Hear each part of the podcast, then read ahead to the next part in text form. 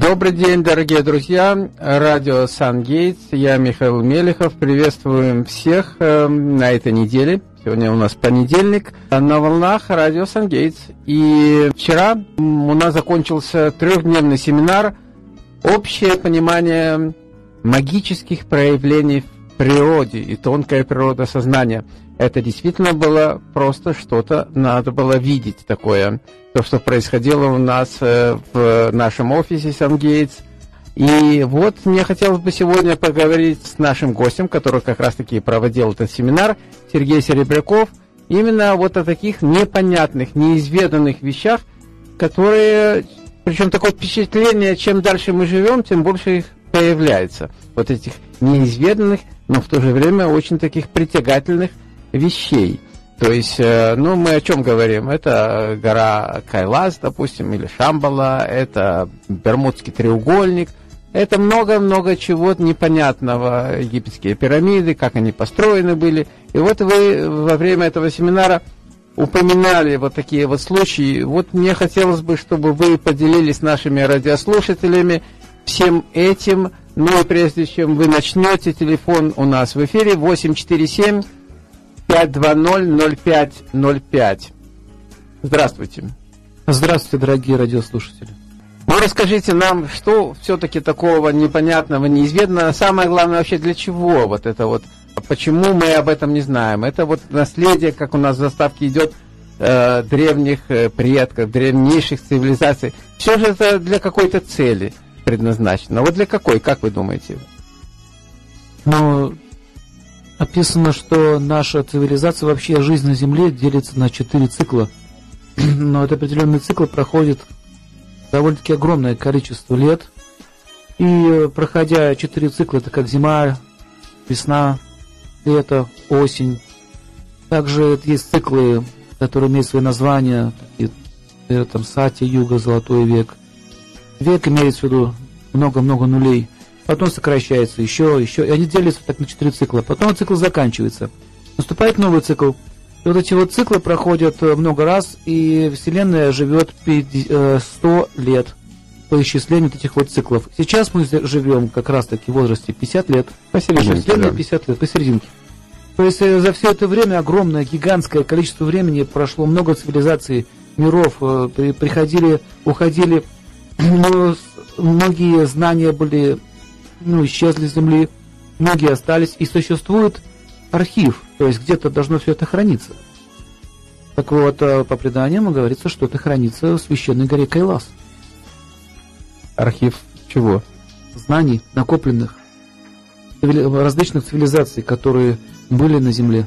Ну, а где находится географически эта гора Кайлас? Географически она находится на территории Тибета, и сейчас э, туда очень много ездит людей – и очень многие из этих людей э, рассказывали о том, что с ними происходили интересные вещи. И также были экспедиции организованы, в частности, вот в России была организована экспедиция Молдашева. Да, Молдашева, который он офтальмолог очень известный. И вот э, было замечено, что, оказывается, расстояние между этими пирамидами имеет один, э, такое же расстояние, как высота этой горы. А потом, значит, были сделаны фотографии из космоса, туда убрали этот снег весь, и было обнаружено, что это большая гигантская пирамида.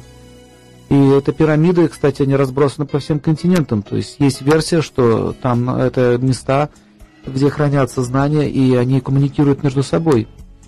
И также, что самое еще интересное, когда-то Эдвард Кейси, известный американский ну, такой парапсихолог был. И предсказатель, да? Предсказатель, mm-hmm. и еще кому же врач – он предсказал, что а утвердил, что на дне Бермудского треугольника в океане находится большая гигантская пирамида, и на ней там находится кристалл, который действует. И таким образом они защищают себя. Вот что это за цивилизация, я не, вот не могу сказать, не знаю, но вот такая информация существует. И действительно, а, через некоторое время, когда уже появились спутники, люди стали летать в космосе, фотографировали дно океана, и было обнаружено – действительно там есть образование, напоминающее пирамиду. Ну вот, в частности, в горе Шамбала, в прошлом году я делал такую программу на другом, на другом канале радио, и э, я рассказывал о том, что, ну, опять же, есть такие сведения, что в Шамбале хранится генофонд э, нашей цивилизации. То есть там э, отдыхают, так сказать, пережидают вот эту вот нашу эру Кали-Юга, лемурийцы, там есть и многие другие, и даже есть как представители божественных цивилизаций. Да, это правда, и действительно они там хранятся. Есть упоминание о горе Кайлас и о Шамбале.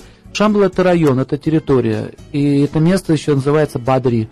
Так вот, в 13 веке был такой один мудрец, его звали Мадва, и он посетил это место и получил общение, аудиенцию с представителями высших цивилизаций. Так вот, э, там есть двери определенные, куда можно зайти, но просто так человек, он даже не может на эту гору забраться.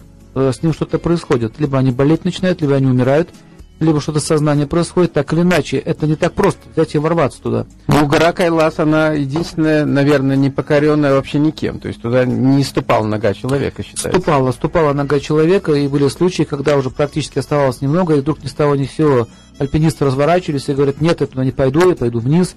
То есть э, было много таких аномальных явлений. Ну, например, мой личный друг, он был там, и он хотел залезть на эту гору и уже подошел к подножию и стал это делать, и получил сильный энергетический удар.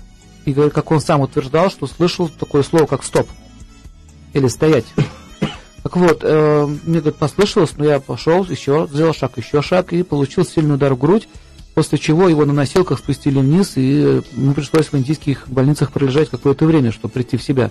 Таких вот случаев очень много. Есть много людей, которые сами организовывают экспедиции, и были также организованы экспедиции различными государствами. Ну, не секрет, что в свое время э, фашистской Германии э, были отправлены экспедиции, которые искали, они хотели получить знания, они хотели получить информацию.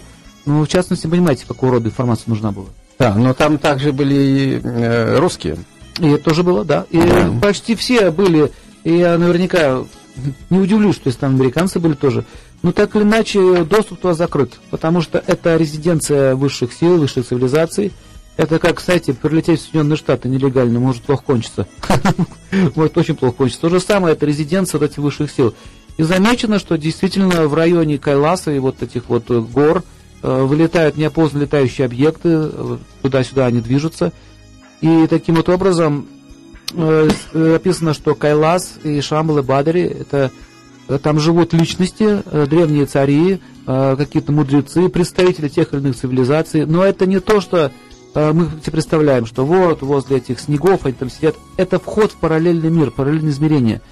Как это происходит, трудно сказать, но так или иначе, веды об этом утверждают, что да, Кайлас действительно это место резиденции высших сил. Но это не только там, на самом деле. Есть много мест у нас на Земле, где есть входы в эти параллельные миры, и опять же, есть гора Меру, но это та же самая гора. Есть, есть. Ну, в частности, есть место в Альпах, Швейцарии, где очень удивительные явления происходят. И многие швейцарцы это знают. Они туда приезжают для того, чтобы получить здоровье. И э, там есть место, где из, земли выходит сила, энергетика, с помощью которых э, человек избавляется от болезней. В Швейцарии есть такое место. Также есть каналы, входы, и в частности утверждается, что в древних текстах утверждается, что именно вот есть гравитационная сила, образно говоря, веревки из-за гравитации, которая держит планету Земля, вот она крепится на территории нынешних Альп. Здесь вот, где сейчас в Швейцарии находится. Он здесь держится. А Кайлас, он связан как раз-таки с высшими мирами, там находится информация. Информация обо всей Земле, настоящее, прошлое, будущее, и э, технологии и так далее. Ну вот эта гора Меру, она в принципе не очень высокая, это, она не измеряется э, километрами, она измеряется многими тысячами километров, и она является стержнем вообще-то, да? Ну, гора Меру, она не совсем на Земле находится, это не земное происхождение. Она земное, находится в центре Вселенной. Она проявляется здесь как вот? Она проявляется как часть этого Кайласа, но она находится на оси Вселенной. Есть такая наука, называется э, Сурья Сидханта. Там описывается о том, как э, движутся планеты, миры, какие входы есть, выходы, э, что такое Млечный Путь, э, как мистики перемещаются по нему, откуда появляются вот эти вот НЛО, описания, подробное описание их. Также есть тексты, которые называются Виманика Шастра. Можно их посмотреть, даже почитать, они доступны даже людям. И именно британцы, изучив Виманика Шастру, и создали самолет, тот самый самолет, самолет, который летает сейчас. Виманика означает техника – шастра, э, э, шастра писание, то есть писание о технике, о машинах, о самолетах, о кораблях космических. И вот, в частности, наш самолет, который сейчас летает, он называется Гаруда Виман. Угу. Гаруда переводится с санскрита как птица. Виман – это машина. То есть машина, которая похожа на птицу. Та самая огорода, на которой, ну, да. возит вишну. Да, огорода это в честь вот Гаруды названо это все. И считается, что вот это Гаруда Виман, наши современные самолеты, это всего лишь один из самых примитивных видов техники. Существует еще много таких технологий, которые могут перемещаться со скоростью света, или, например, с помощью психической силы. Вот это вообще загадка. Как это с помощью психической силы движется машина? Непонятно. Ртутные двигатели, э, двигатели, которые используют энергию миров, звезд, гравитационных сил и так далее. Ну, в принципе, э, были во время войны, была такая организация, Аненербо в Германии, они изучали все эти mm-hmm. вещи. Там были использованы экстрасенсы, различные медиумы, и они добились много чего и создали даже летающий объект. Ну, в общем-то, с помощью этой организации Гиммлер, э, там был спецотдел, и они организовывали как раз экспедицию туда на поиски Шамбалы. Да, они искали. Но в это же время э, русские, э, Яков Блюмкин, он участвовал в трех экспедициях туда, в ту же Шамбалу. И вот они там параллельно что-то рыскали, искали вот эти все знания. Да, да, много кто там был. На самом деле они искали ведь оружие, они не знали. Они искали оружие, да, они искали оружие, они хотели получить спецтехнологии. Например, есть такой вид оружия, описывается в шастрах, например, оружие называется ваджа астра. Э, ваджа это, ну, как бы молния, можно перевести. А астра это, ну, как бы носитель, да, носитель. Допустим, наша ракета, она будет называться ракета астра или бомба астра, то есть то, что несет бомбу. Вот, вот, вот, ваджра это удар молнии. То есть э, можно использовать силу электричества э, направленно и бить в цель.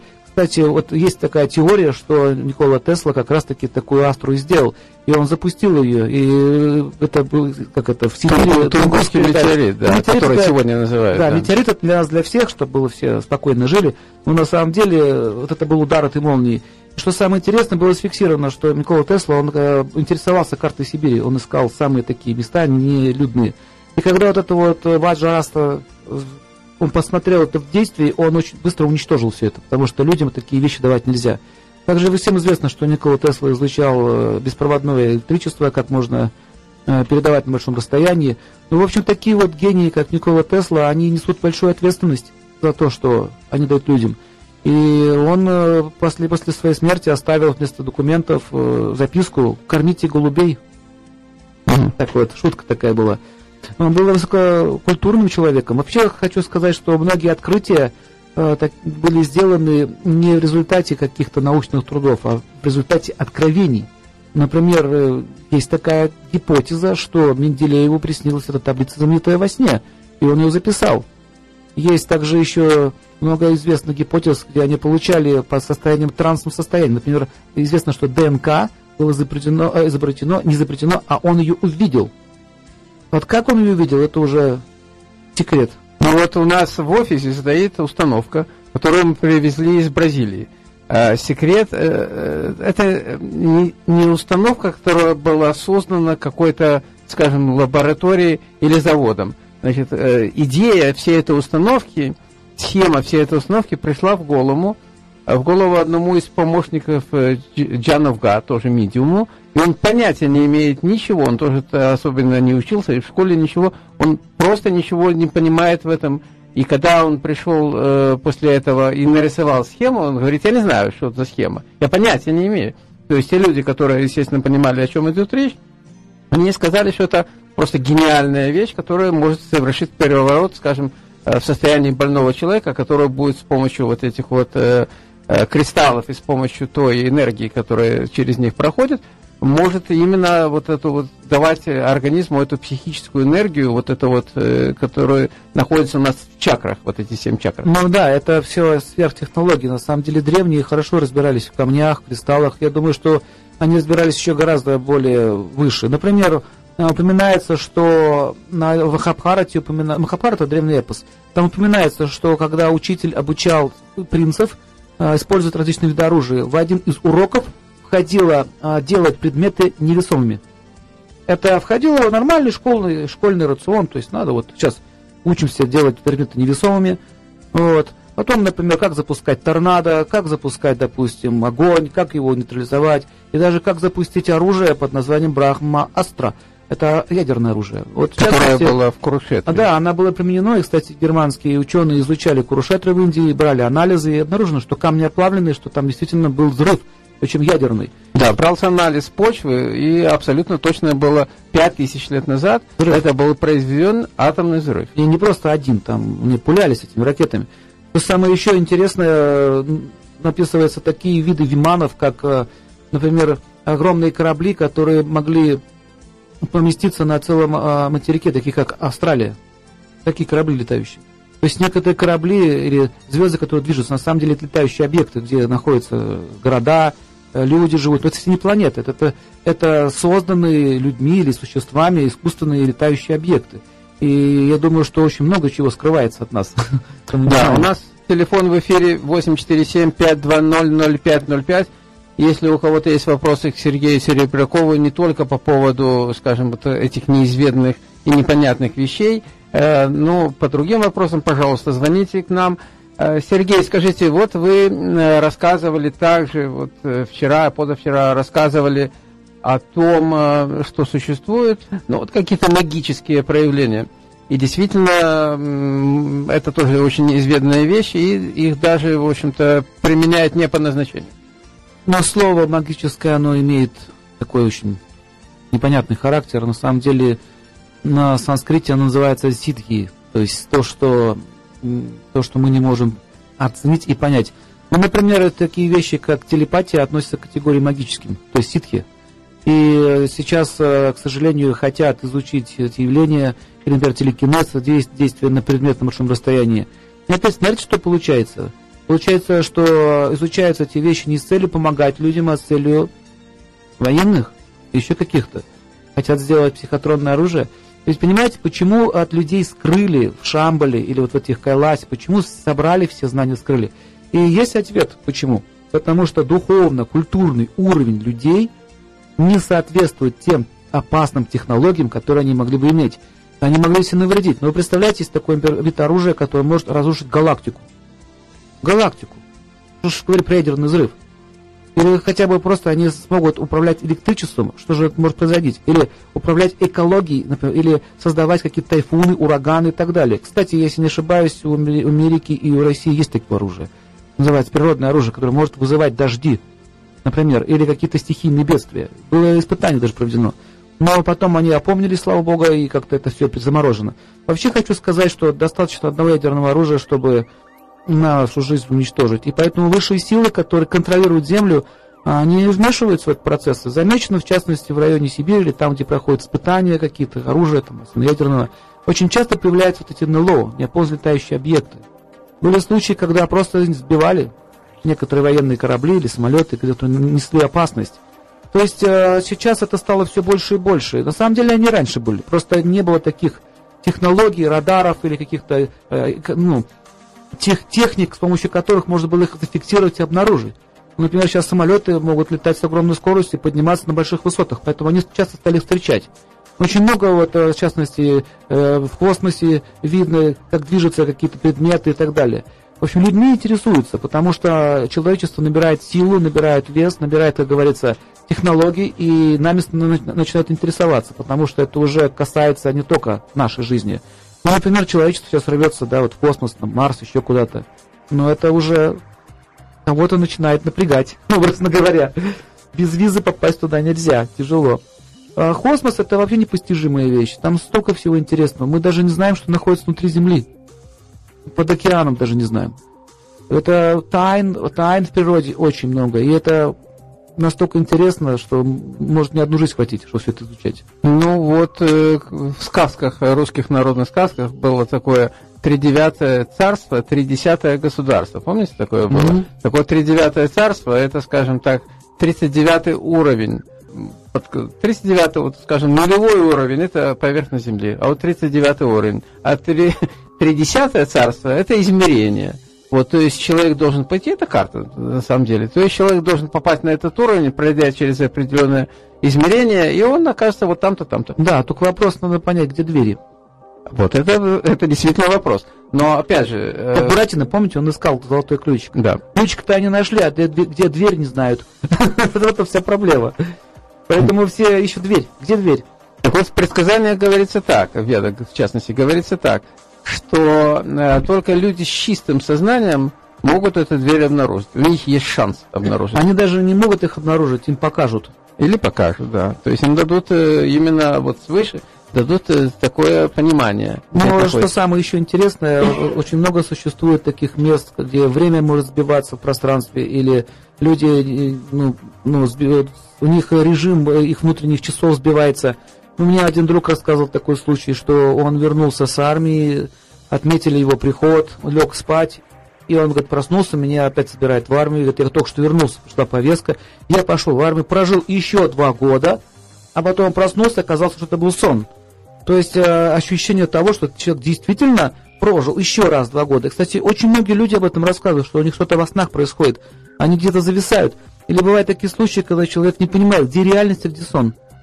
Вот, вот, ну, когда я это рассказываю в своей практике, люди приходят, спрашивают, что это такое, может, я, говорит, болен психически. Вы знаете, я с этими явлениями сталкиваюсь каждый день вообще, на самом деле, когда я прихожу к вам в офис. У вас сидит клиент, я говорю, время уже подходит, а вы мне отвечаете, Майк, я в Австралии нахожусь.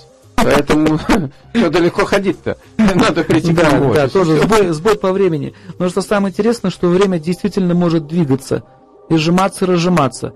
И вот говорят, что вот машины времени, например, да, вот интересная тема, машины времени. Машина времени его сложно сделать техническим способом. Но машина времени – это наш ум собственный. Ум может двигаться назад, в прошлое, ум может двигаться вперед, и ум может быть здесь. Так вот, смотрите, есть, есть люди, которые все время опаздывают, им все время не хватает времени, да? Угу. Им все время не хватает времени. И что бы они ни делали, я не думаю, чем быстрее я буду делать, тем больше сэкономлю времени. А на самом деле время сжимается. Кстати, это физикам было доказано, э, по-моему, Эйнштейну, что чем больше скорость, тем, тем короче время. Вот здесь то же самое, только это в нашем уме происходит. Чем больше ты торопишься, тем быстрее сжимается время. Поэтому заметьте, что в Америке очень такой ритм жизни. Он быстро все пролетает. А мы когда, помните, Майкл, мы были в Индии, заметили, что мы за один день могли посетить три города. Это факт. Три города мы посетили за один день и еще успели посмотреть там достопримечательности. А вот теперь скажите, в Москве или в Нью-Йорке можно за один день посетить три города? Вот это разве не мистика? Да, там сложно даже проехать. А, причем, да, причем еще мы едем 60 км в час. И при этом люди, которые прожили 7, 7 дней в этой Индии, они чувствовали, что прошло 7, ну, уже чуть ли не 7 лет. То есть ощущение, что там вечно длится.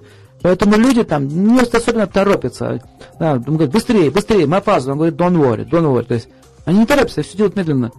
Это внешне кажется, что они шевелятся быстро, но они в уме, они спокойны. И заметьте, там Луна находится в другом положении. То есть, оказывается, на Земле, в разных районах, даже в городах и континентах, по-разному течет время. Это тоже факт. А есть ли какие-то практики, допустим, чтобы вот это время как-то ну, сделать так, как нам надо было да, бы. Да, есть. Э, йоги этому обучаются. Вы обучают. в виду йога какая? Йога ума. То есть нужно, если, допустим, вам хронически не хватает времени на что-то, ну, кстати, в Москве такая история, они все время бегут, бегут, не успевают. Значит, что нужно сделать? Нужно в своем уме прекратить суетиться. То есть сжать, как говорится, разжать время. То есть, когда вы суетитесь, вы время сжимаете. Чем меньше, тем больше осознанности того, чего ты делаешь, тем дольше времени. Смотрите еще раз. Больше осознанности, и время расширяется.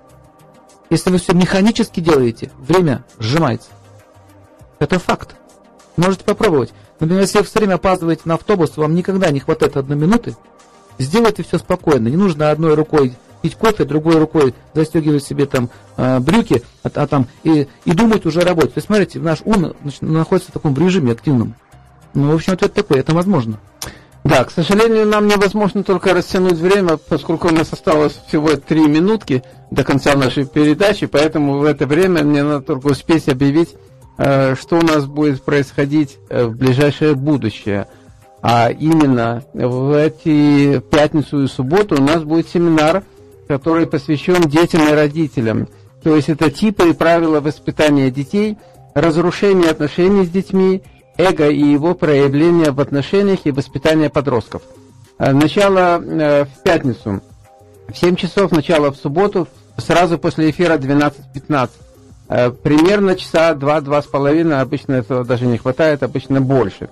А, ну а в воскресенье будет очень интересный семинар, который называется а, ну как бы условно это для семинар для бизнесменов, Но это не только для них, а для тех, кого не устраивает их финансовое состояние. То есть он предназначен не только для руководителей предприятий частного бизнеса, а также для тех, кто хочет или хочет открыть свой собственный бизнес, или хочет поменять свою работу.